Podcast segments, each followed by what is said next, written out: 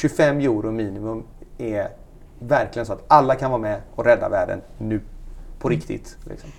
Och det är en enorm hävstång. Alltså när du pratar om solenergi i marknader där du, eh, det, det solen skiner 60% mer. Du får 60% mer el på samma panel i Afrika än i Nordeuropa. Välkommen till det 32 avsnittet av Klimatpodden med mig, Ragnhild Larsson. Dagens gäst är Sam Manaberi som driver startupbolaget Trine som är en plattform där vem som helst kan investera i olika solenergiprojekt i utvecklingsländer som till exempel Kenya, Zambia och Tanzania. Idag saknar ofattbara 1,2 miljarder människor tillgång till el och Trine vill utrota energifattigdomen samtidigt som den som investerar får avkastning på sitt kapital. Hittills har 48 000 människor fått tillgång till el tack vare de solenergiprojekt som har finansierats via Trines gräsrotsfinansiering. Och inom två år är planen att 4,7 miljoner människor ska ha tillgång till el. Jag träffade Sam för någon vecka sedan på Stena Center i Göteborg en dag när regnet smattrade mot takfönstren. Det blev ett samtal om hur alla faktiskt kan vara med och rädda världen. Och om varför Sam egentligen lämnade Bosch för att starta Trine. Och vad det egentligen betyder för en människa att få tillgång till el.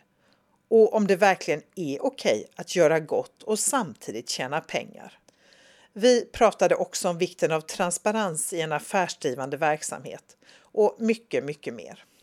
Som en extra bonus till dig som lyssnar på Klimatpodden bjuder Trine på 10 euro i startbidrag när du testar din första investering i ett solenergiprojekt. Och den minsta summa du kan investera är 25 euro. För att aktivera koden går du in på jointrine.com alltså j-o-i-n-t-r-i-n-e.com och där så väljer du ett aktivt projekt att investera i. När du sen ska välja summa så trycker du på Got a voucher code och skriver in koden Klimatpodden med versaler.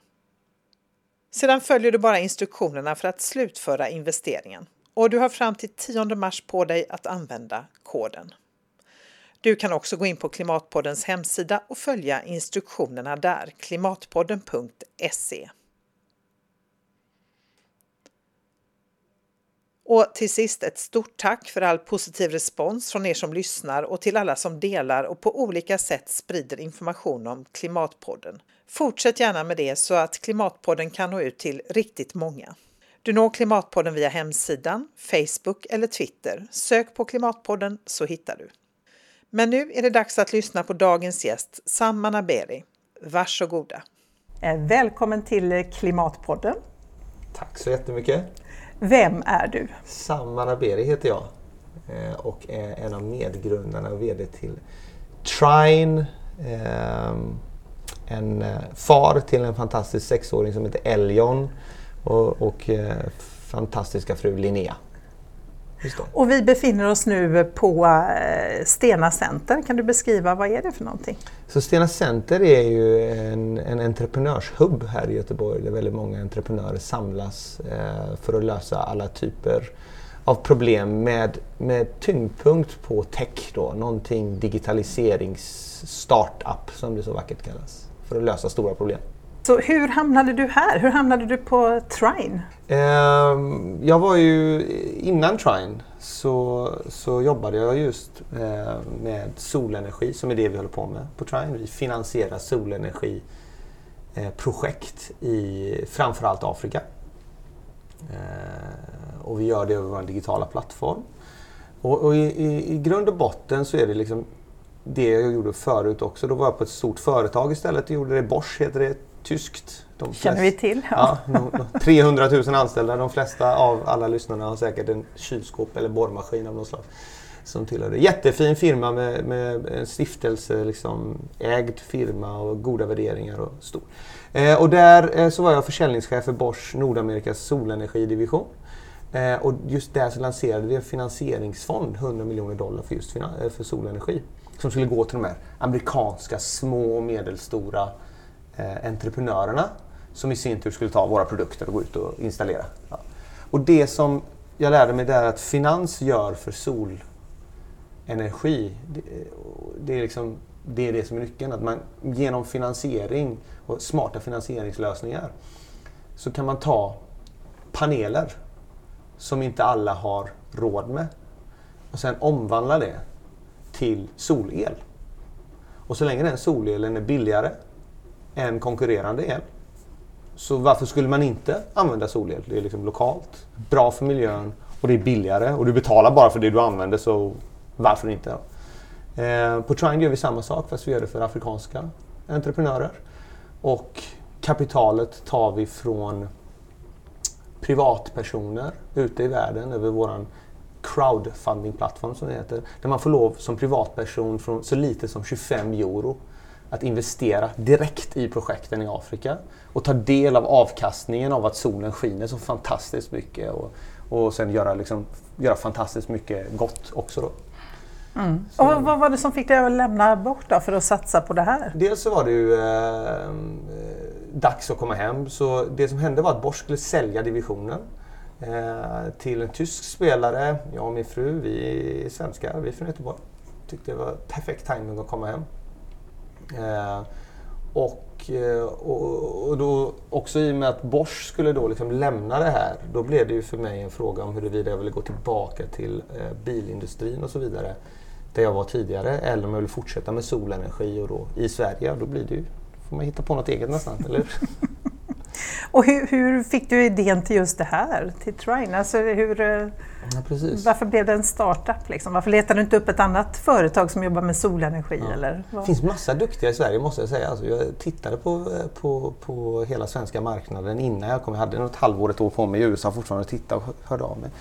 Eh, men, nej, men dels så vill jag gärna eh, hitta på någonting själv, något entreprenöriellt projekt. Det är väl någon någon ambition jag haft. Jag har haft något projekt också på gymnasiet och så här. Eh, men sen så var det framförallt att det, det är väl en av de bästa sätten att... Man vill liksom tillfredsställa sitt eget behov, ett, ett, problem. Och jag vill ju investera i den här typen av projekt själv. Jag vill vara med och påverka världen. Men det gick ju inte. Utan gick man liksom till närmsta bankkontoret här eh, i stan så får man sitta och prata om någon ganska komplicerad fondstruktur som så här sprider pengarna och, vet, och så finns det massa olika fantastiska välgörenhetsorganisationer.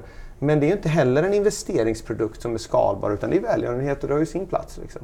Så jag letar ju på något sätt efter det här och, och vi heter ju Trine just för att ehm, eh, det betyder trippel på gammal engelska. Och, och, det är där grundidén kommer ifrån. Det är att, eh, så när jag var i USA så läste jag en bok eh, om just det här triple bottom line accounting. Som är att he, du har affärer och hela affären är people, planet, profit. Eh, och, och kombinationen av att jag ville pyssla med det här, att jag inte hittade produkten ledde till att jag liksom i stort sett kommer till Sverige tar lite pappaledighet över, över sommaren och funderar. Eh, och, och vet att solenergi och eh, miljö, den är ju given det här liksom positiva för miljön och positiva för plånboken. Men jag letade aktivt, vad får man den här sociala biten? Mm. Och så började jag söka lite och så hittade jag energifattigdom. Energy poverty. 1,2 miljarder människor eh, som, som idag eh, inte har tillgång till el överhuvudtaget och använder därmed ved eller fotogen och diesel för eh, ljus för att eh, barnen ska liksom, eh, kunna plugga på kvällen. Eh, och eh, om man bara tar det som ett exempel som jag brukar falla tillbaka på, för jag tycker en av de mest målande eh, bilderna det är ju att du har eh, alla de här liksom, hundratals miljoner av, av, av, människorna och barnen som sitter där och ska läsa på kvällen, studera på kvällen och det motsvarar två paket cigarettrökning per dag för dem att inandas den här inomhusförbränningen, bland annat fotogen, diesel, ved och så vidare. Och det där jag, då jag vet att fundamentalekonomin i solenergi, det är utan några statliga stöd billigare med solenergi idag än fotogen och diesel. Um, så då får du alla tre, ja. utan kompromisser. People, Planet, Profit. Ja. Och då kändes det givet och så kom vi till Chalmers Ventures då som har den här kåken och de har ett sånt där startup-program där man kan få testa sin idé. Mm. Och de tog emot er förstås då med öppna ja, armar eller? Ja precis, de sa så här, eh, du, jättekul men du kommer inte in sa de. Eh, så, så, men varför det?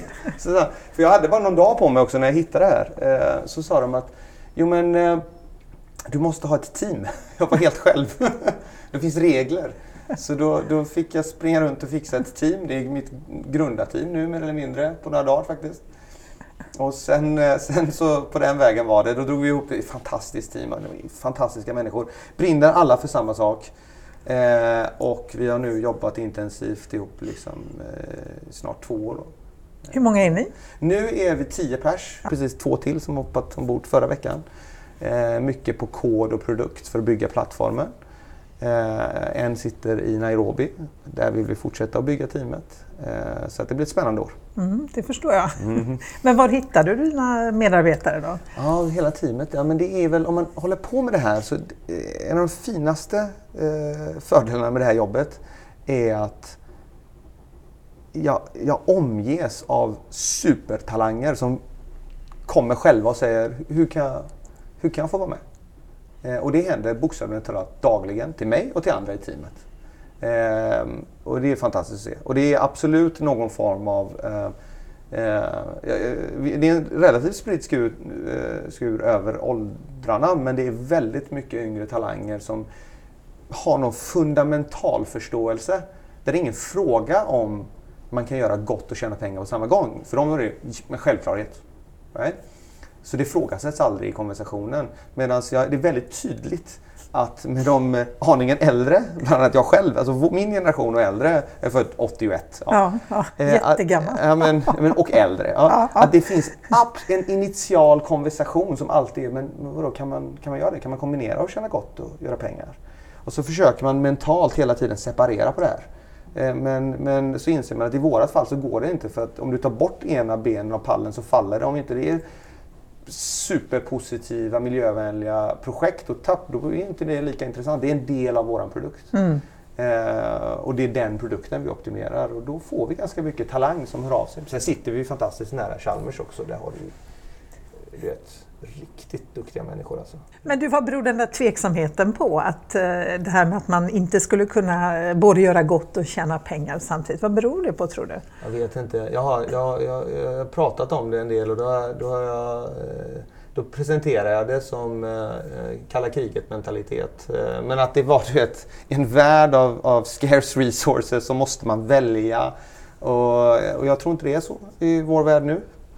Eh, speciellt inte när, man, när utgångspunkten är att solenergi faktiskt är billigare än fotogen och diesel på alla sätt. Mm. Eh, eh, så jag tror att det finns ganska mycket eh, förlegat tänk kvar eh, som har på något sätt också lett till att när många av eh, bolag och så vidare, storbolag, ville liksom anamma eh, att göra gott så blev det någonstans i marknadsföringsbudgeten och, och CSR-biten Eh, och det tror jag var ett mellansteg. Jag tror att förut så var det riktigt way back. Då var det låt oss tjäna pengar och så kan eh, mina barn rädda världen. Ja, ja. Och sen någonstans så kom det så här, ja, men, eh, hmm, man kan nog eh, tjäna pengar och så kan man vara smart.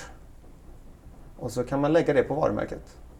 Och då blir det nog mer försäljning och då lönar det sig. Mm. Det, det, så här, ses, jag har nog döpt till CSR tror jag. Mm. Någonstans där. Ja, det. Och det är väldigt viktigt, väldigt viktigt att så här förklara. Det här, jag, är ju, jag är bara en spelare i den här världen. Jag, vet inte, jag har jobbat med bilindustrin förut och nu solenergi.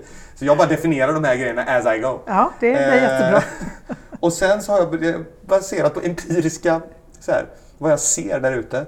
Och sen så har vi då det här eh, ja, nyare framförallt alla som kommer ut och Chalmers här, förstår det direkt. Ungdomarna från Handels också. Att det är liksom eh, den här produkten vill jag stötta, vill jag köpa, tycker jag om enbart för att den gör gott. Eh, och, och det är delvis kopplat till en ålderskurva. Inte 100 procent. Det finns Nej. väldigt många progressiva tänkare också som är tidigare kommer med. Ja, men det är ju spännande tänker jag därför att det är ju också väldigt svårt att tänka sig något som då inte, man inte tjänar pengar. Då blir det väldigt svårt i längden. Då blir det inte hållbart. Liksom.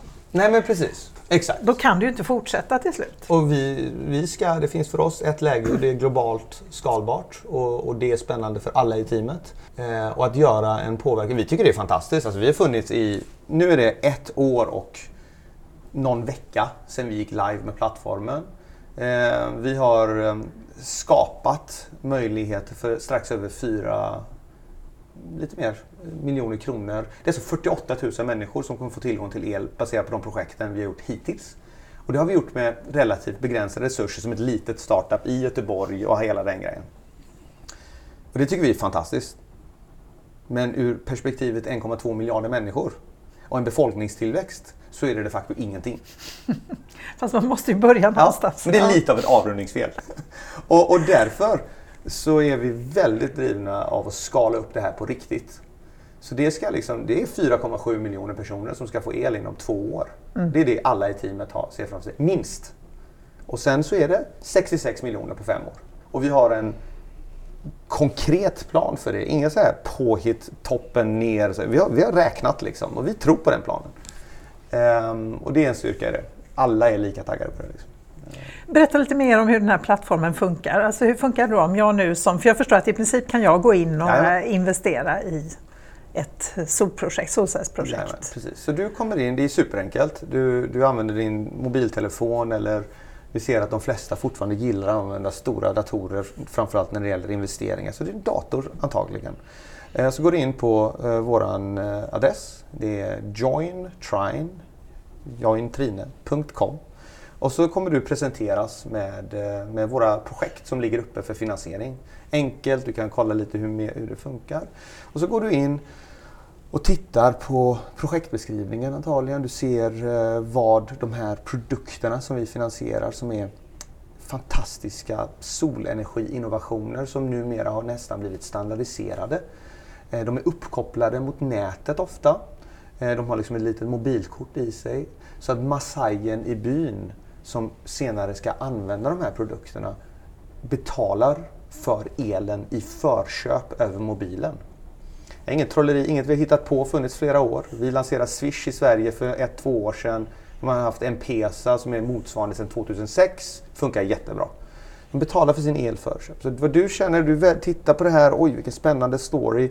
Kolla på riskerna, förstå, se att du förstår vilka risker det innebär att investera i solenergi i Afrika. Och vilken klimatpåverkan och väldigt digitalt hur många människor kunde liksom se konkret vart på en karta det här är. Du kan flyga ner dit liksom och hälsa på om du vill. Så supertransparens. Och då går du vidare och väljer, ja men det här låter bra, jag vill investera. får du välja belopp. Minimuminvestering är 25 euro. Så det är det liksom minsta man kan investera. Och sen sky's the limit eh, för, eh, för vad man vill investera. Du förväntar dig i de projekten som vi har eh, online idag eh, förväntar du dig någonstans mellan 5 och 7 procent i årlig avkastning. Eh, du binder dig eh, för mellan ett och två år beroende på vilket projekt. Och du får liksom avbetalning under tiden på din digitala plånbok och du kan välja att återinvestera eller att plocka ut vinsten. Då. Ehm, så superenkelt, går igenom processen och är du, är du en, en en superhjälte som vi menar att de människorna är som faktiskt vill liksom, rädda världen och tjäna pengar på samma gång. För det är ju, det är ju superhjältarna, det är de framtida generationerna.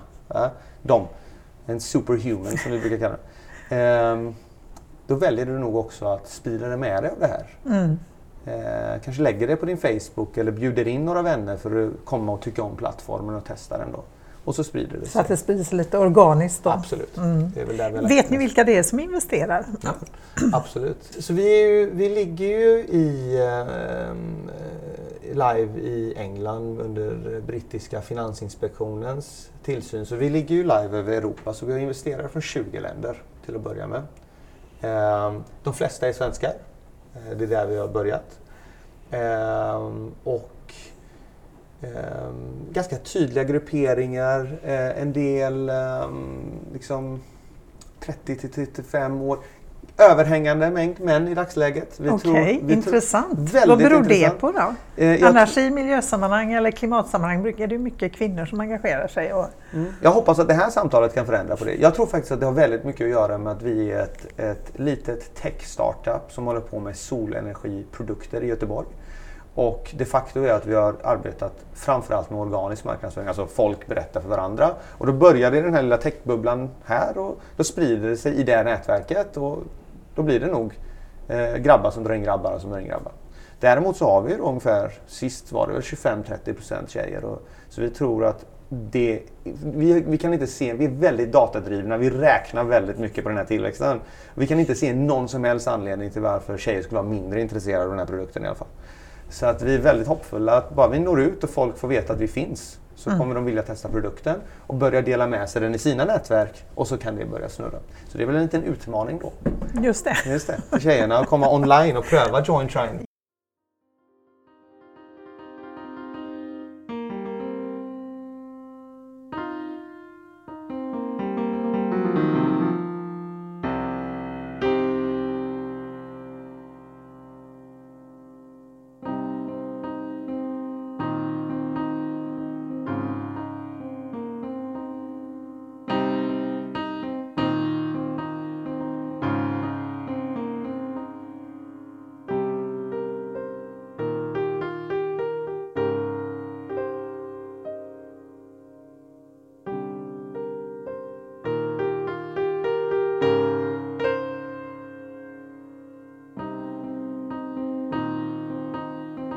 Vad är utmaningarna då med crowdfunding? För det krävs ju lite speciellt, tänker jag, tänk när man använder det som finansieringsform. Och nu ska vi säga att ni använder inte bara det, för det är också, ja, ni är också affärsänglar inne, eller hur? Alltså affärsänglarna har ju egentligen gått in för att finansiera oss som bolag och bygga plattformen. Just det. Eh, men sen har vi väldigt många affärsänglar som personer faktiskt som gått in i plattformen sen och, och valt att investera i projekt.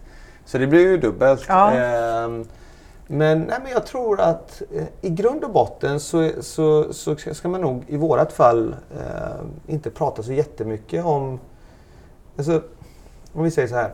Crowdfunding förknippas ofta med eh, Kickstarter är väldigt kända till exempel, där det är spännande nya produkter och sen så kanske man kan få en sån produkt om man signar Ett klistermärke. Ett klistermärke eller något liknande. Det här är en helt annan grej. Ja. Vi är en så väldigt fokuserad finansieringskanal. Just det. Eh, och, eh, och eh, du är eh, mer, eh, vad ska man säga, du, du, är inte driven av att få en ny spännande produkt. Utan du, du vill in i det här projektet, du vill ha din avkastning, du vill ha din so sociala påverkan, din miljö, miljöpåverkan. Och sen så kommer du kanske vilja fortsätta använda plattformen. Så jag skulle mer påstå att vi är en fokuserad finanskanal jämfört med en traditionell crowdfunding-kanal som en annan grej.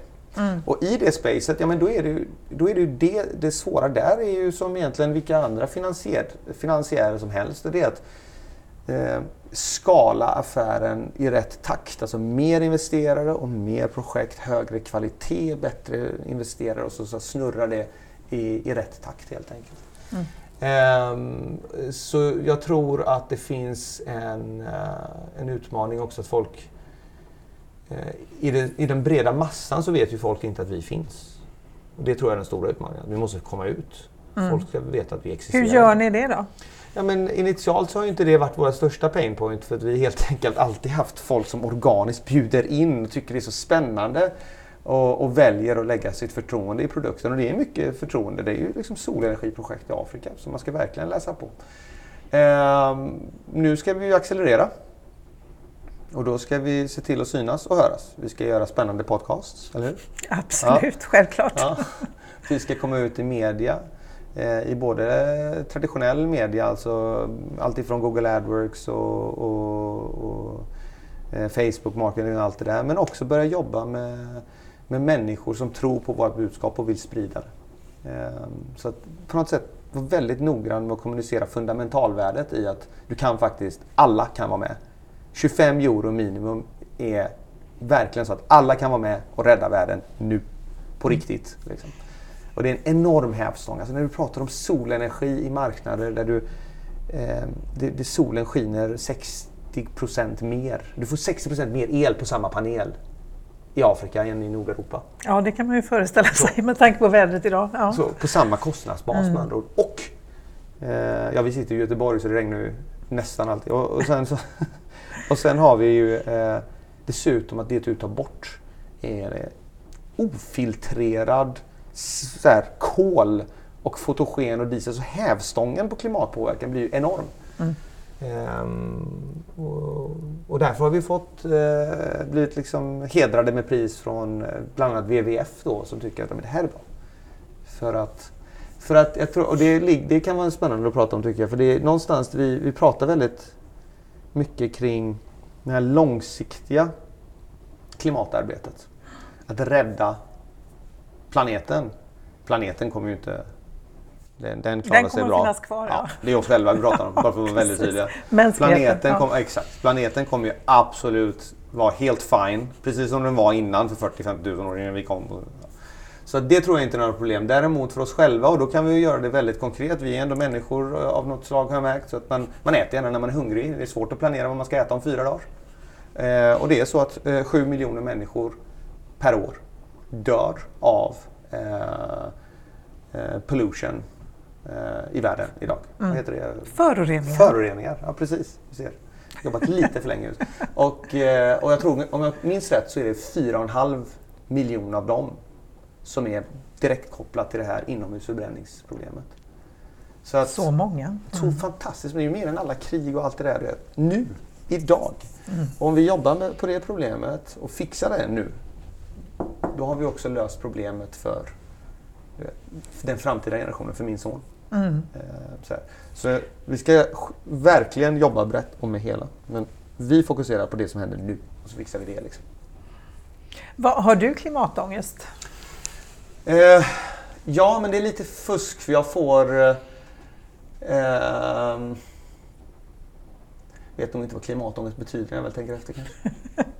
alltså, Definiera klimatångest. Hur ska man säga? Ja, men jag fick klimatångest när jag såg mina rosor blomma i november. Då kände ja, jag så här, du vet den här, den här vaga känslan att något är inte som det ska. Det är inte ja, okej. Okay vad är detta? Man, man liksom ser sig omkring och ser, vi ser ju ganska få tecken i Sverige än så länge. Ja, det finns ju platser på jorden där man... Eh, mycket mer tydligt. Mycket mer tydligt, ja. Men, och just den här lite obehagliga känslan av att det är mm. något jag inte riktigt kan se och ta på, men Precis. det händer här och nu. Precis. Sen blir det mer och, och mer konkret. Men... Det blir mer och mer konkret och det är så stort och så långsiktigt. Eh, nu har jag glömt klimatångest. Nu precis i ögonblicket när vi pratar om det. Hade inte det. Varsågod. Ja, som en gåva, ja, det här samtalet. Jag har jätteklimatångest nu. Jag tror att jag är färgad av, eh, av eh, till mångt och mycket av en, en brutal optimism som uppstår när man håller på med det vi, vi jobbar med. Eh, och det har att göra med att så vi har en Twitter är väldigt populärt. Och väldigt många människor har man märkt liksom lever nästan av att titta på sitt flöde av Twitter, eller Facebook eller Instagram. Nya okay. Vi har ett sånt flöde eh, som är... Nu är det någon inne i plattformen och investerar. Någon person som vi inte känner. Mm. Som har hittat dit på något sätt. Eh, från något land i Europa. Eh, och så lägger de pengar på att rädda världen på riktigt nu.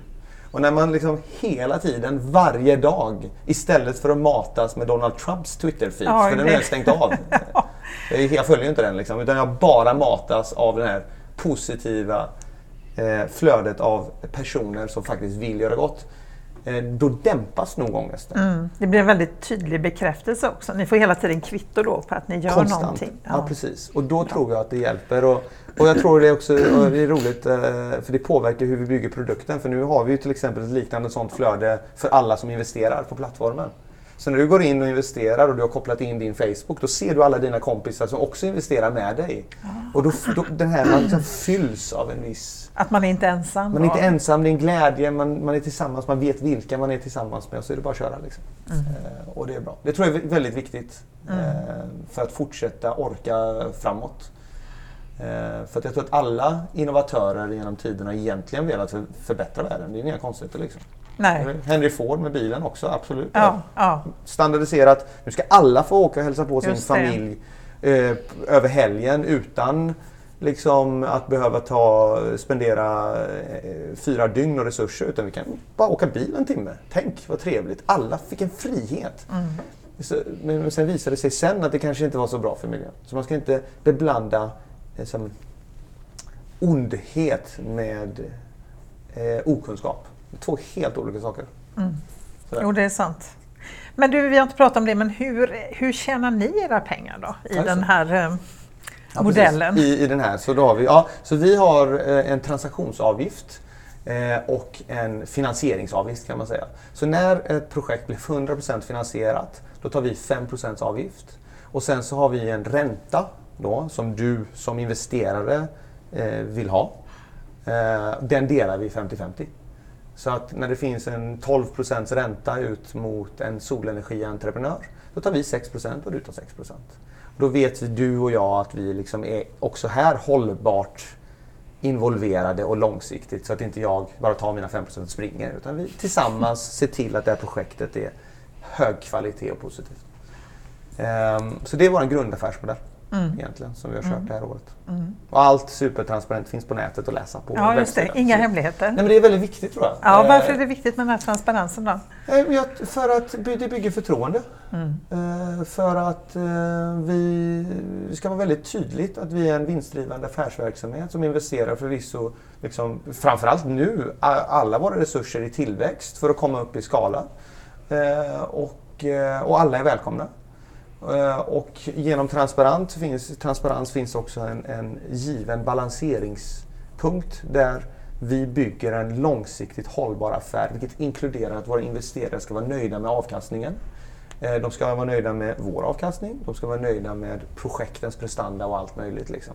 Så jag tror transparens skapar en, en, en mycket enklare och tydligare ekvation för alla att, eh, att vara glada och vilja liksom, vara glada kunder och fortsätta bygga.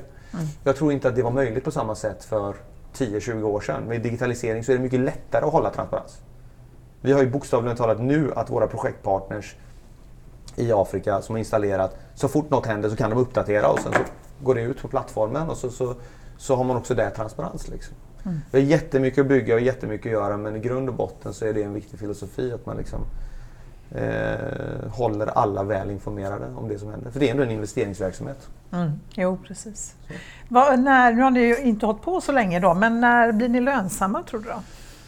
Alltså, allt, det kommer absolut vara korrelerat till hur hårt och hur mycket vi kommer skala upp den här produkten. Eh, 1,2 miljarder, då är det så svårt att se någon, någon ände i det. Ja. Eh, så vi har gjort en konkret plan och i, den, i det scenariot då, då visar vi lönsamhet på två, två och ett halvt år från idag. Eh, eller egentligen från och med det att vi, vi stänger en investeringsrunda som vi håller på med nu där vi tar in mer kapital för att fort, alltså kunna helt enkelt marknadsföra oss. Och, och dra in mycket fler projekt också. Just det. Eh, så det håller vi på med nu. Eh, sen är det klart om vi kommer ett, två år down the road och inser att det här går ännu bättre eh, än vad vi har planerat ja, då kan det finnas ett case att fortsätta att skala, fortsätta gå in på USA, ta indiska marknaden. Jag menar, det här är ju en extremt stor affär. Men i den här väldigt konsoliderade, de här 66 miljoner människorna, tillgång till el, det caset där vi fokar på Östafrika, vi fokar väldigt mycket på europeiska pengar. Eh, då har vi två, två och ett halvt år tills lönsamhet. Då. Mm. Och hur håller ni ut under tiden då? Investerare. Mm. Då är det alltså inte investerare på vår plattform Nej, utan det är de som vill de som vill eh, investera i bolaget Trine, eh, köpa in sig som eh, andelsägare för att skala upp den här verksamheten globalt helt enkelt. Är det svårt att hitta investeringar? Eller är det, fattar folk direkt det här är något jag tror att... De vill vara med på? Ja, precis. Jag tror att det är lättare för... Okej, okay, vi säger så här. För jag tror att det är lite grann som att försöka hitta investerare till eh, Instagram eller Facebook innan eh, App Store fanns på mobilen.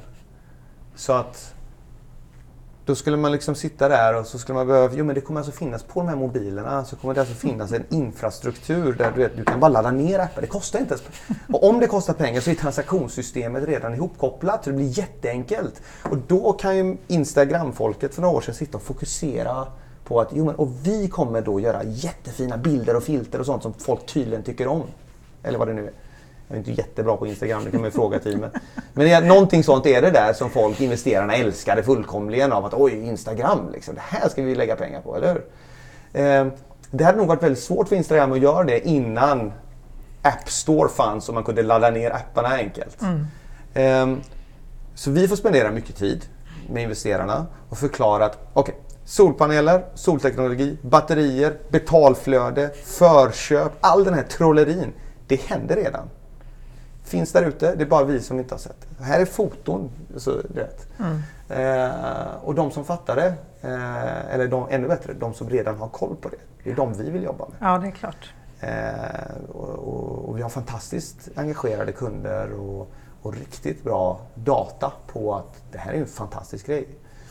Så att när man jag tror absolut att vi får spendera lite mer tid jämfört med medel eh, där ute.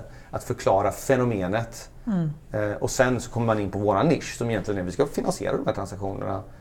Men då måste man ju redan ha förstått att transaktionerna finns och funkar. Att vi inte ska uppfinna panelerna. Ja, just, det, just det. Tekniken och, eh, finns. Mm. Allt finns. Mm. Tekniken finns. Entreprenören finns. Investeringsviljan finns. Och människor. Eh, behovet finns. Behovet finns. Alla de här bitarna finns. Eh, solel har för första gången liksom på i skala förra året. Herregud, de började ställa in eh, kol och gaskraftverk i Indien för att solel är billigare. Mm. 2,5 mellan 2,5 och, och 3 dollar cent eh, var biddingen på en stor, eh, eh, tror det var i Abu Dhabi solpark i september, oktober. Skräll i industrin. Gas Eh, fabrikerna i USA som är ändå historiskt billiga ligger på 5-6 cent per kilowattimme. Så det är alltså solel som direkt konkurrerar bort fossilt. Detsamma gäller här. Inga konstigheter. Eh, men du vet, det tar ett tag att förklara allt det där och då tiden går. Och vi väntar helst inte. Nej. För det, är, det, är, det är faktiskt, och vi har också räknat ut det. det är, I vårat fall, de första två åren, vi kommer inte börja kunna accelerera verksamheten förrän Eh, vi har börjat ta in pengar. Så marknadsföring och så. Så fort vi gör för varje dag vi förtjänar, förtjänar den processen, då är det 6 000 personer i genomsnitt som får vänta på att få tillgång till el. Det är ju helt jätteonödigt. Mm. Varför ska vi, de 6 000 människorna ska ha el nu?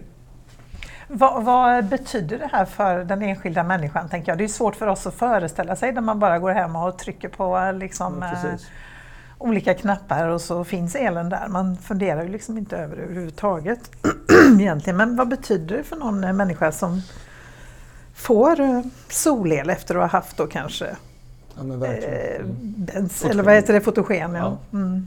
Um, vi, vi har ju... Bortsett från rena hälsoaspekter förstås. Men... Nej, det är, det är, så, det är så mångfacetterat. Um, så man kan liksom välja att investera i de här projekten enbart ur ett klimatperspektiv och det är toppen. Och sen så kan man välja att fortsätta gräva in i vilken påverkan det gör på människors liv. Och det var någonstans där vi bestämde att vår tagline är “Electricity changes everything”. För att det var nästan så att man satt där och så bara, okay, men så här, världen säger ju nästan att du måste så här, välja, fokusera Precis. på en grej så folk fattar. Men hur väljer man säkerhet, hälsa, vatten? Nej, el, det är, och, fundamentalt. El påverkar verkligen allting. Mm. Rubb och upp. Så att ehm, eh, vi har så fantastiskt många spännande historier som vi också presenterar för investerarna på plattformen. Om eh, liksom, Caroline i den här specifika byn, så här 500 kilometer utåt från Nairobi där, som och vad, den, vad elen gör för henne då. Och, och i hennes fall så är det eh, att hennes barn kan eh, liksom studera eh, senare och, och, och, på kvällen och bli duktigare och komma ut ur fattigdomen. Att hon sparar pengar som hon kan investera i sin entreprenörsverksamhet. Eh, typ, typiskt, alltså väldigt mycket entreprenöriella historier. Visar sig att hårfön är en riktig kioskvältare. liksom. Det är ju perfekt. ja, eller eller eh, sån här eltrimmer. För du kan ju bearbeta kunderna snabbare. Och just det, vänta, du sitter ju där nu med eltrimmer. 10 minuter. Det finns el så vi kan jobba på kvällen. Så det blir både senare, bättre. Ja just det, mobiltelefonladdning också. Så under tiden de klipper sig så kan jag ju sälja mobiltelefonladdning. Mobiltelefonladdning i Kenya kan kosta mellan 30 och 50 dollar per kilowattimme. Det är typ 300 Oj. spänn. Vi betalar Oj. en krona, 1,20 i Sverige. Det skulle vara som att eh, alltså någonstans 40-60 procent av ens disponibla inkomst i de marknaderna kan gå till eh, energi. Tänk dig det i Sverige, om man skulle ta en familj. Om alla som lyssnar nu tänker på sin egen privatekonomi och så tänker ni efter skatt, netto, netto, netto allt. Och så tar vi 60 procent av det och lägger på elräkningar. Det skulle ju vara...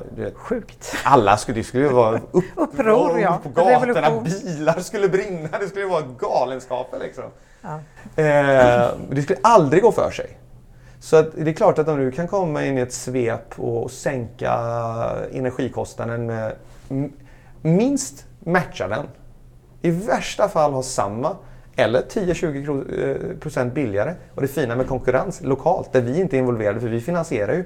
Men ju mer skala kommer in i branschen, desto lägre ner kryper de här solenergipriserna också där. Va? Mm. Och så blir mer och mer disponibel inkomstfri som investeras i typiskt alltså i utbildning, skicka det andra barnet till skolan, för man hade bara råd med. Eh, hälsa eh, och mer el. Mm. Eh, så radio och TV är ju fantastiskt. Nu kan du vara med i, i eh, massmedia, du kan lyssna på radio. Missa inte liksom valdagen för du vet att om tre dagar så måste du dit bort och hinner, rent fysiskt hinner dig ta dig till lokalvalet för att påverka din, din närmiljö. Det är ju episkt starkt. Liksom. Mm. Rent vatten är toppenbra. 47% mindre hälso, eh, negativa hälsoeffekter på grund av att folk kan dricka renat vatten istället för superdyrt flaskvatten. Liksom. Mm. Och så vidare, och så vidare, och så vidare. Trygghet, kvinnlig. Eh, Hur då? Ja, men just eh, ljuskvaliteten är ju så mycket bättre eh, för, på LED-lampor jämfört med en liten fotogenlampa. Så du får ju liksom eh, mer, mer en beskyddande effekt, framförallt för kvinnor när det är mörkt. Så. Mm. För ljus skyddar.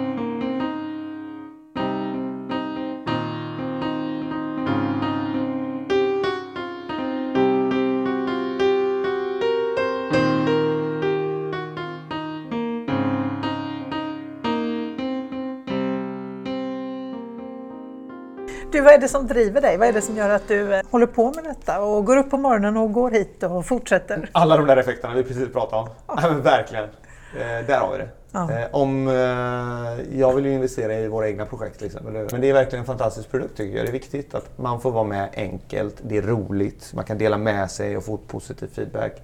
Men det är ju storiesen, det är liksom 1,2 miljarder människor. Och, och bokstavligt talat, en av de viktigaste grejerna för, för mig innan vi drog igång var just den här prestigelösheten. Att, men, nu kör vi.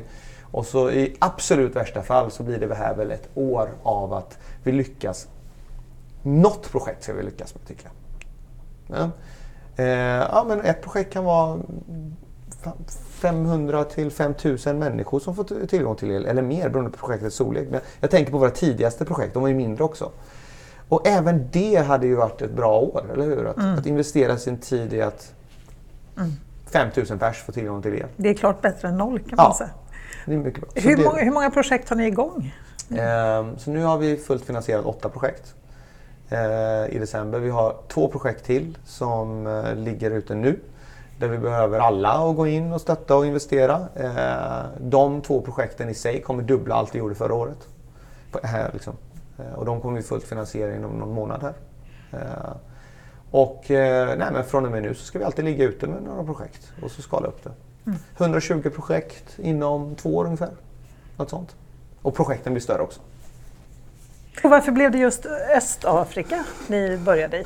Ja, men det, det var ju också en sån här... Eh, jag nämnde att vi är väldigt datadrivna och vi fokuserar verkligen på att... Det, visst finns det massa spännande rapporter som indikerar massa från fina firmor som har åsikter om allt. Men i slutet av dagen så handlar det om de bästa entreprenörerna. Eh, så teknolo teknologin är, är mogen. Det ska finnas då också en mognadsgrad i hur man hanterar teknologin. Eh, en, en förståelse, en, en, någon form av liksom utvecklingskurva, som eh, learning curve som, som ett gäng har, har legat på. Och det visade sig under vårt första år, alltså innan vi ens lanserade plattformen, under de här första månaderna egentligen, där vi var på Chalmers Ventures och gick i den här startup-processen. Då, att, vi, eh, att de här östafrikanska entreprenörerna hade en marknad som redan hade kommit eh, lite längre de hade en förståelse för det och eftersom vi fortfarande i sammanhanget är väldigt små så gäller det, då, då, då kan vi verkligen fokusera oss på liksom toppen av, av isberget. Då, liksom. Eh, men sen så måste jag säga att det Sen har vi under året, bara för att det är så viktigt att testa också och lära sig. Eh, eh vi har funnits i fem länder. Eh, Zambia, Senegal, Tanzania, eh, Uganda och Kenya. Eh, så då har vi också lite Västafrika med där. Det eh, finns fantastiskt mycket spännande projekt i eh, Karibien, Sydostasien, Indien, Pakistan. Men vi måste fokusera. Och då är det helt enkelt så att i Östafrika just nu så är de entreprenörerna de starkaste och de söker om kapital online på vår plattform nu. mm. Så då fokuserar vi där helt enkelt. Håller det enkelt bara. Ja, det låter bra. Alltså du pratar om det här med impact investment, alltså investeringar för att göra skillnad kan man väl säga. Absolut. Vad, hur stor roll tror du det kommer att spela i omställningen till ett mer hållbart samhälle? Ja, just det. Eh, jag tror att det kommer att spela fantastiskt stor roll. Alltså. Men jag tror framförallt, jag, jag, tycker, det, jag tycker det är bra. Eh, jag tycker att eh, impact investing ska finnas. Jag tycker att socialt entreprenörskap som fenomen är toppen. Och jag tycker att, men det finns en herrans massa ord på det där. Alltså. Verkligen. Det är svårt om någon stackars vanlig människa vill hålla på och göra gott och investera. Var ska de börja liksom? För lägga ner en timme först på att förstå vad begreppen är.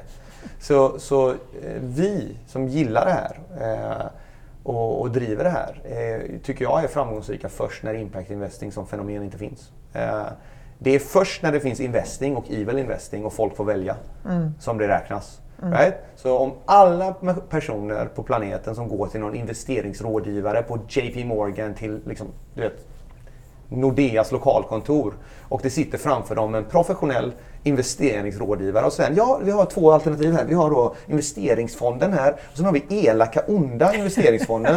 eh, du får välja. När den dagen händer, det är då vi har vunnit. Eh, för att det där är liksom helt galet att det ska finnas investing och impact investing. Mm. Vad är det för något? Mm. Det liksom... all, all investering borde vara liksom, Absolut. satsa på bra. Men jag menar, det är väl det hela divesteringsrörelsen går ut på? Ja, och det händer ju eh, redan. Ja. Någonstans snart så kommer det komma någon tipping point mm. där. Så, så vi, vi fokuserar väldigt mycket på att det här är en investeringsprodukt mm. eh, som också har impact. Men vi, alltså, så mm. Det är vår, det är vår hela produkt. Eh, och den har alla de här featuresen som den här iPhonen också har. En fin skärm och så vidare. Och det har också våran. Ehm, och men, men så sett ur det perspektivet så är det ändå så att eh, det finns enorma resurser i, eh, i, i mainstream finance som ändå först nu börjar verkligen komma in i till exempel solenergibranschen som jag har något bättre koll på. Mm. Där du verkligen har nu liksom fått eh, eh, de stora att gå in som infrastrukturfonder och det är inga konstigheter för att det här kan man räkna på och det finns bevispunkter och det är också en del av det vi gör. Vi skapar bevispunkter för den här branschen med solenergi i Afrika som ingen förstår sig på. Varför det? Ja, men liksom, det är så långt bort. ja, jo, det är långt bort. Och, man får, och det första vi säger här, är verkligen spännande nu när du får mig att reflektera. Men det är, intuitivt så är det klart att vi, vi tror att det ser ut som våra solpaneler här. Men det är det inte. De är, de är lika stora som en iPad. Eh, de är direkt kopplade till ett batteri. Batteriet och systemet ska synas för att det är en statusprodukt att jag har el i mitt hem. Ja, det är den, ska vara, den ska helst vara neongrön. eh, den är uppkopplad. Alltså, allt det här vi tänker med stora tjocka paneler och någon som klättrar på ett tak. Det där, inget av det är ju sant. Liksom. Det är ett helt annat paradigm. Eh, men vi har, sitter på väldigt mycket av kapitalet i den här delen av världen. Mm. Så det vi brukar säga är att vi har väldigt många personer här som har liksom eh, en vilja, de har disponibel inkomst men de har inte disponibel tid. Därför, vårt jobb gör det superenkelt och superkul. På telefonen, bara köpa. Mm. Och då tror jag impact investing blir, eh, blir spännande. Mm. Få med alla. Mm. Ja, det är väldigt bra tänker jag för alla som sitter och undrar vad man kan göra. Det undrar man ju ganska ofta över. Ja. Vad spelar det för roll det här att jag håller på själv och sopsorterar och ja men du vet. Precis. Man försöker leva klimatsmart men det är ju till en viss gräns så känner man ja men Ja, precis. Att det inte Vart leder här, det här? Att man inte känner sig uppgiven för att man håller på och sorterar och sorterar och sorterar och sen tänker man ändå att det verkar gå åt pipan där borta tvärs över havet. Eller, um, ja, men så är det. Vi får, uh, viktigt att uh, samtidigt att inte liksom... Jag tror ändå att vi som människor mår bra av att uh, göra gott. Eh, även om det alltså jag, tror, jag tror mycket av de här små tingen i livet är extremt viktiga. Ehm, så att det vill man ju fortsätta uppmuntra och vi är ytterligare en grej konkret som man kan göra. Och man kan också köpa liksom, du vet, investeringsgåvor på plattformen för att ge bort liksom, så någon annan. Man kan bjuda in och säga okay, nu har jag gått in med 100 euro, nu kan du gå in. Och, och så vidare. Så även där göra det lite mer okomplicerat. Liksom. Mm. Eh, så alla får vara med. Hur ser din eh, vision ut då för uh, Trine? kan ja. vi ju börja med då. Sen Just det. kom in på en ännu större fråga. Ja, precis. Spännande. Nej, men vi, där är vi väldigt tydliga redan från början. Eh, och vi har tänkt igenom det här. Det finns verkligen ingen logik och ingen anledning till att energifattigdom ska finnas. Så energifattigdom ska bort. Och vi är en stor del av den resan. Men inte hela resan. Liksom inte hela pusslet. Ehm, men vi har en jäkligt bra plan och ett extremt kompetent team. Ehm, så vi kommer bidra. Ehm, så vår vision på Trine är att få bort, eliminera energifattigdom helt enkelt. Punkt. Det är 1,2 miljarder människor plus alla de miljonerna som kommer tillkomma om vi inte skyndar oss. För det är befolkningstillväxten i de regionerna är ju högre eh, eh än nuvarande liksom, tillväxt. Så vi måste verkligen vara snabba för att få ner den siffran. Mm. Eh, och, och för att ge lite mer färg till den ekvationen så är det för mig första steget är absolut, och det är jättebra, det ser man på plattformen, få bort fotogen och diesel. Med en enkel liten ficklampor-liknande grej va, som kan hänga i taket som har eh, batteri integrerat och allt det där. Men sen så ser vi direkt och, och, vi vill se det att man vill ha mer el. För att då kommer alla de här mer djupa impact-fenomenen. Första är bara att få bort fotogen mm. och få loss lite kapital. Men mm. sen att kunna liksom hänga med i massmedia. Eh, demokratiseringsprocesser. Att, att uppgradera helt enkelt och få, få allt ifrån nöjesprodukter till hygien. Eh, tillgång till, till bättre hygien är perfekt. Liksom. Mm. Så där har du hela energifattigdomsgrejen för Trine.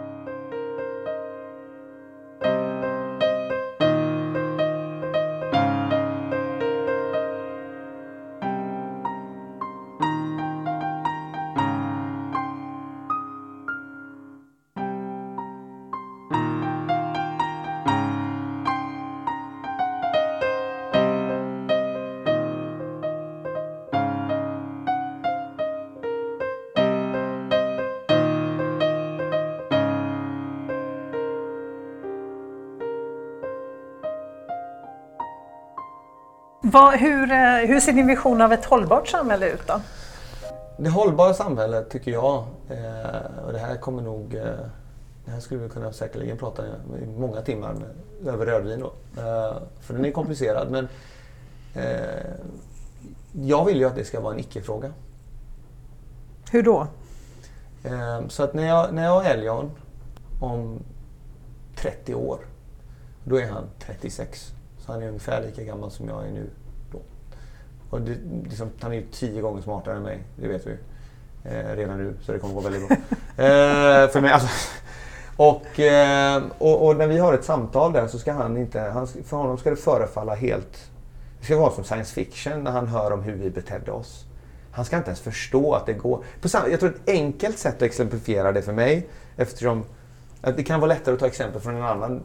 Jag tror att eh, när han är vuxen så kommer jag sitta och förklara för honom att jo men du vet, vi var tvungna att ta körkort. Och, och så kommer han säga, vadå? Jo men man satte sig alltså bakom den här transportgrejen och så, så körde man den. Och så, ja men ni fick väl gå igenom någon psykutvärdering och se till att ni... För det är ju två ton med skrot och en, liksom en liten bomb där inne som hela tiden exploderar eh, 16 gånger. så, eh, inte fick ni bara hoppa in i den och köra runt. Jo, jo, nej, men det var så. Det var en 18-åring dessutom. Alltså helt ut i USA, 16 nästan utan. Och där, jag tror det kommer vara helt ologiskt för honom. För det är klart eh, att, eh, att eh, eh, bilarna är säkrare och kör själva eller vad det nu är för teknologi som förflyttar oss. Och så vill jag att det ska vara inom hållbarhet. Att det är inte är en fråga utan vi lever i en värld där det är en självklarhet att det man gör eh, är hållbart. På alla sätt. Mm. Mm. Så. Inte bara på ett sätt, inte Nej. bara ekonomiskt. Nej, just det. Utan uh, triple eller whatever man vill kalla det då. Alla perspektiv, hållbart, genuint och fundamentalt. Jag tror, jag tror att vi är på väg dit. Alltså. Du tror det? Du känner dig optimistisk alltså? Jag tycker så här, det, det, vi accelererar hela tiden. Det finns massa oro, orosmoln. Mm, för vissa eh, dagar när man läser tidningen oh, så känner man bara att alltså. nej, jag tror jag somnar om. Ja men du vet, ja men absolut. Alltså. Eh, och så har vi liksom någon form av initialt där i ögonblicket där Trump blev vald och världen var i det första stadiet av du vet, de här fem stadierna av sorg. Där man första är förnekelse bara. Det har inte hänt. jo men det har hänt. och det kommer bli stökigt. Jag tror det kommer finnas massa utmaningar på vägen. Men uh, man kan också säga så här att det spelar liksom ingen roll uh, vad jag tycker. Utan uh, lika bra att vara optimistisk och jobba för det. För att vi har ingen, det, finns ingen, det finns ingen planet B. Liksom, eller? Så att vi måste göra det. Och, eh, och världen måste se ut så. Och då är det lika bra att jag gör allt jag kan för att komma dit. Och så får vi se om alla andra vill vara med också. Jag, jag får hoppas det. Ja. Men du är med i alla fall. Det, ja, det ja eller hur. Jag vet så går vi ut och så, teamet är vi tio tillsammans med dig blir vi elva. Det är kanonbra. Ja, bra, behöver vi det. Du, jag, jag tänkte fråga dig också, hur blev du egentligen intresserad av hållbarhet? Har du alltid varit det? Eller? Nej, det tror jag faktiskt inte. Nej. Nej. Jag tror, jag tror jag knappt idag vet egentligen jämfört med fantastiska människor som du eller alla de jag träffar i den här världen jag är i. Jag tror inte jag vet vad hållbarhet är på riktigt. Andy, det, min det är ett ganska flummigt begrepp kan ja, vi ju säga. Men... Är, alltså min medgrundare Andy, tjenare, han är duktig på hållbarhet. Eh, jag försöker så gott jag kan. På riktigt. Men du är ju uppenbart eh, medveten nu då om det här problemet vi har och eh, att du vill vara med och lösa det. Så att, eh, jag tror att jag är extremt passionerad om den lilla grejen jag har koll på. om vi säger så. Jag tror att, är, jag tror att problemet är mycket, mer, mycket svårare, mycket mer mångfacetterat på multilateralt sätt än vad jag föreställer mig att det är. Jag förstår det. Det är därför klimatmötet COP 22 vet, Okej, okay, storyn är alltså att det, det är Coop 22 liksom. Det är 22 mötet. Sen så frågade jag en av de huvudförhandlarna, jag, jag blev ju dit och pratade med dem. Ja, ni var i Marrakesh? Ja, precis. Mm. Vid det här startupet, vi fick, blev inbjudna av eh, FNs eh, organ och berätta om vad vi har gjort. För vi har funnits i nästan då åtta månader. Det är ju, man blir ju helt galet egentligen att vi ens får lov att vara där. Ja, Men jättekul. Ja. Klart jag accepterar. Och så berättar vi om att men så här kan man göra. Absolut, det finns risk. Ehm, vi lär oss eh, hela tiden. Så istället för att prata om ett gigantiskt projekt om tio år så gjorde vi ett pytteprojekt. Och så gjorde vi tio sådana på ett år. Right? Och så lär man sig hela tiden. Allt mer accelererande. Eh, och är väldigt öppen och ärlig och transparent med det. Och nu är vi nog väldigt duktiga på att förstå den här affären. Ehm, och, och, och då sitter jag här och så försöker jag få det här genuina, liksom, du vet, naiva frågan i, men varför heter det Coop 22 liksom? Jag borde ju kolla på Wikipedia innan jag åkte dit tycker man, men det gjorde jag inte. Och så sitter en av de här huvudförhandlarna för en av fina länderna, fantastiskt trevlig kvinna som har gjort det här. Hon har varit med på alla. Det är bra jobbat. Ja, och jävlar vad... Och, du vet, och så förklarar hon för mig det här och så säger hon, men du vet, det har varit alltså, då har det varit mer än 22 också. Det har varit en eller två gånger, jag kommer inte ihåg exakt, men en eller två gånger de har failat. Okej, okay, då, då, blev de, det Då har de varit till under årets lopp. Och då har de kallat det för ett Coop, jag vet inte om det var Coop 16 eller vad vi nu säger, plus. Oj då. Det är ju inte plus, det är minus. Alla fick ju underkänt på det mötet. Otroligt. 16 plus, det är helt galet. Så att eh, Ehm, jag tror att det är, jag förstår det och jag tror att det finns en enorm risk i att bli paralyserad av två grejer. Komplexitet och paralyserad av eh, möjlighet. Båda de grejerna säger till en, så, för, för oss då, ah, det går liksom, hur ska ett litet stad, det var ju två pers i början, vi blev fyra första veckan. Fyra pers från Göteborg, hur ska de styra upp solpaneler i Afrika? Är du helt galen? Det går ju inte, det är för komplicerat. Det är helt Det är finans också, det måste vara registrerat, inspektion, allt det där. Det går ju inte.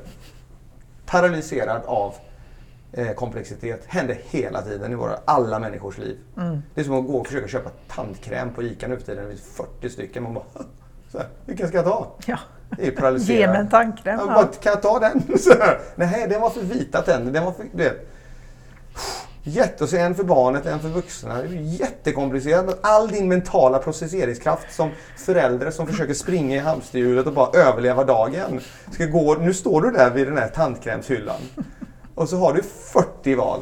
Och så är det två för en där, men den är lite större och lite billigare också. Så det är paralyserat. Och sen har du exakt paralyserad av möjlighet. Ah, 1,2 miljarder i Kenya, i Indien, vet, där, där, där. Nu ringer de, de vill också. Eh, vi måste analysera lite mer. Låt oss bara göra en till studie i fem år till. Som vi kan ja. få finansierat från någon för att det är bra med studier. Och så kör vi och så kör vi och så kör vi. Och det är så här, och då gäller det att försöka undvika båda dem. Mm. Eh, och, och, och, och, I vårt fall, det är vårt jobb. Alla andra har, alla har sin uppgift. Roll. Ja, ja. roll. Våran roll i det är att inte acceptera eh, det här paralyseringsfenomenet och att inte acceptera att oh, det finns så mycket möjlighet så vi kan inte göra något. Eh, utan bara kör på. Det är viktigt att göra. Det det är, våran, liksom. Mm. det är vår grej. Och det var Coop 22, eller Call, the Coop to action. Det var action. Nu är det action. Då kör på det. Hur blev ni mottagna där nere då? Eller hur blev ni, vad fick ni för respons? Uh, ja, men, ja, men bra. Eller, först var det att förklara hur det funkar och allt det här. Uh, men stort intresse. Uh, mycket goda idéer. Uh, och, och, alltså, självklart kontakt, kontaktnätet man får. Det, alltså alla är på plats. Jag tror det var dagen efter Obama hade blivit vald också dessutom. Så det var ju riktigt festligt att se reaktionen. Det var som... Trump menar du? Ja, förlåt. Önsketänkande. Ja, nej, redigera bort det. Ja, precis. Det hade varit fint. Det var önsketänkande. nej, Trump blev vald. Det var ja. Så, att, det. Eh, så, det, så det var väldigt intressant att se. Det var nästan som en sån här, har ni sett en katt som blir lite åksjuk? Sitter så här jättenära och bara tittar runt. Eh, men väldigt väl mottagna, toppen kontaktnät eh, och eh, så här spillover-effekt på hur vi är som bolag idag. Hjälper mig att bli smartare för jag får spendera tid med människor som har då, i det fallet hon hade jobbat med det här då i 30 år för att vara med på, på Coop 22 liksom. Och hennes, hennes sätt att beskriva hållbarhet var ju så djup. Liksom jämfört med min egentligen skrapa på ytan kompetens. Men det är fine. Fast ni gör ju, tänker jag. Ja, och vi lär oss. Jag är bättre nu än förra året. Ja, kommer, om ja. 20-30 år är jag säkert jätteduktig på det där. Eh, på riktigt liksom. Men nu är jag ganska duktig. Men, men hon är ju grym. Liksom. Hon har ju jobbat med det. Men varifrån kommer då förändringen, tänker jag? Alltså den nödvändiga förändringen som vi då måste göra för att ställa om till det här klimatsmarta samhället. Är det sådana som du och dina kollegor här som kommer att rädda världen? Är det mm. politikerna? Är det Alltså policymakers, eller alltså vilka ja, är det? Eller är det gräsrötterna som går ut och demonstrerar på gatan? Ja, alltså aktivisterna? Ja. Eh, nej men så här, hos oss kan man ju få demonstrera med sin, med sin investeringsvilja. Det är ju det. Det är ju gräsrotsfinansiering på svenska, bokstavligen talat. Så det är spännande att det är just det ordet för att eh, det på något sätt mobiliserar att alla kan vara med. Eh, och det tycker, det tycker jag är viktigt. Jag tror dock, eller i alla fall eh, vad, vi, vad, vi, vad vi spenderar mycket tid på i teamet och det jag liksom säger att det stora hållbarhetsfenomenet, vad kan jag om det? Men, men det här, det kan jag nog en del om. Och vi spenderar mycket tid att prata om just våran grej i teamet.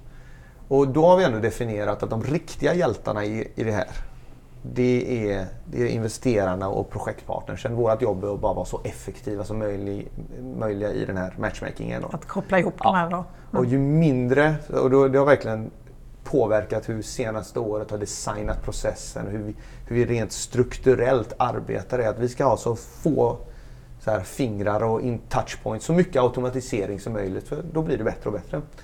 Så eh, då blir det att eh, vet, Självklart så är det så att både eh, eh, privat, politik, alla måste vilja. Vi är clearly i år och förra året på en plats i världen där attityden var nu kör vi. Eh, Paris var ju fantastiskt. Eh, tänk dig en sån cool snubbe som eh, Rockström. Hade han fått lov att vara rockstjärna på 80-talet, det hade varit svårt tror jag. Nu får han ju det. Mm. Ja. Eh, för att, så, att, så, att, vi är där i världen där det faktiskt funkar och, och, positivt prata om, om det här. Och då kan alla vara med. Då är det inte vi eller dem, utan det är alla på riktigt. Eh, men jag tror att för 20 år sedan eller 30 år sedan så var det nog så att man då behövde mera liksom nischad aktivism för att få upp ögonen. Folk vill bara blinda i ärendet. Och vad som kommer i framtiden vet jag inte. Utan, eh, men, men jag, som sagt, att vara, det ska vara default-läget. Att alla själva kan påverka. Vi och kan. Låter jättebra tycker jag. Vi får se, vi får jobba på det. Ja. ja. Tack så jättemycket för att jag fick sitta här och prata med dig och eh, lycka till i framtiden. Mm. Många, många tack för din tid och eh, lyssnarna och ses online då. Mm.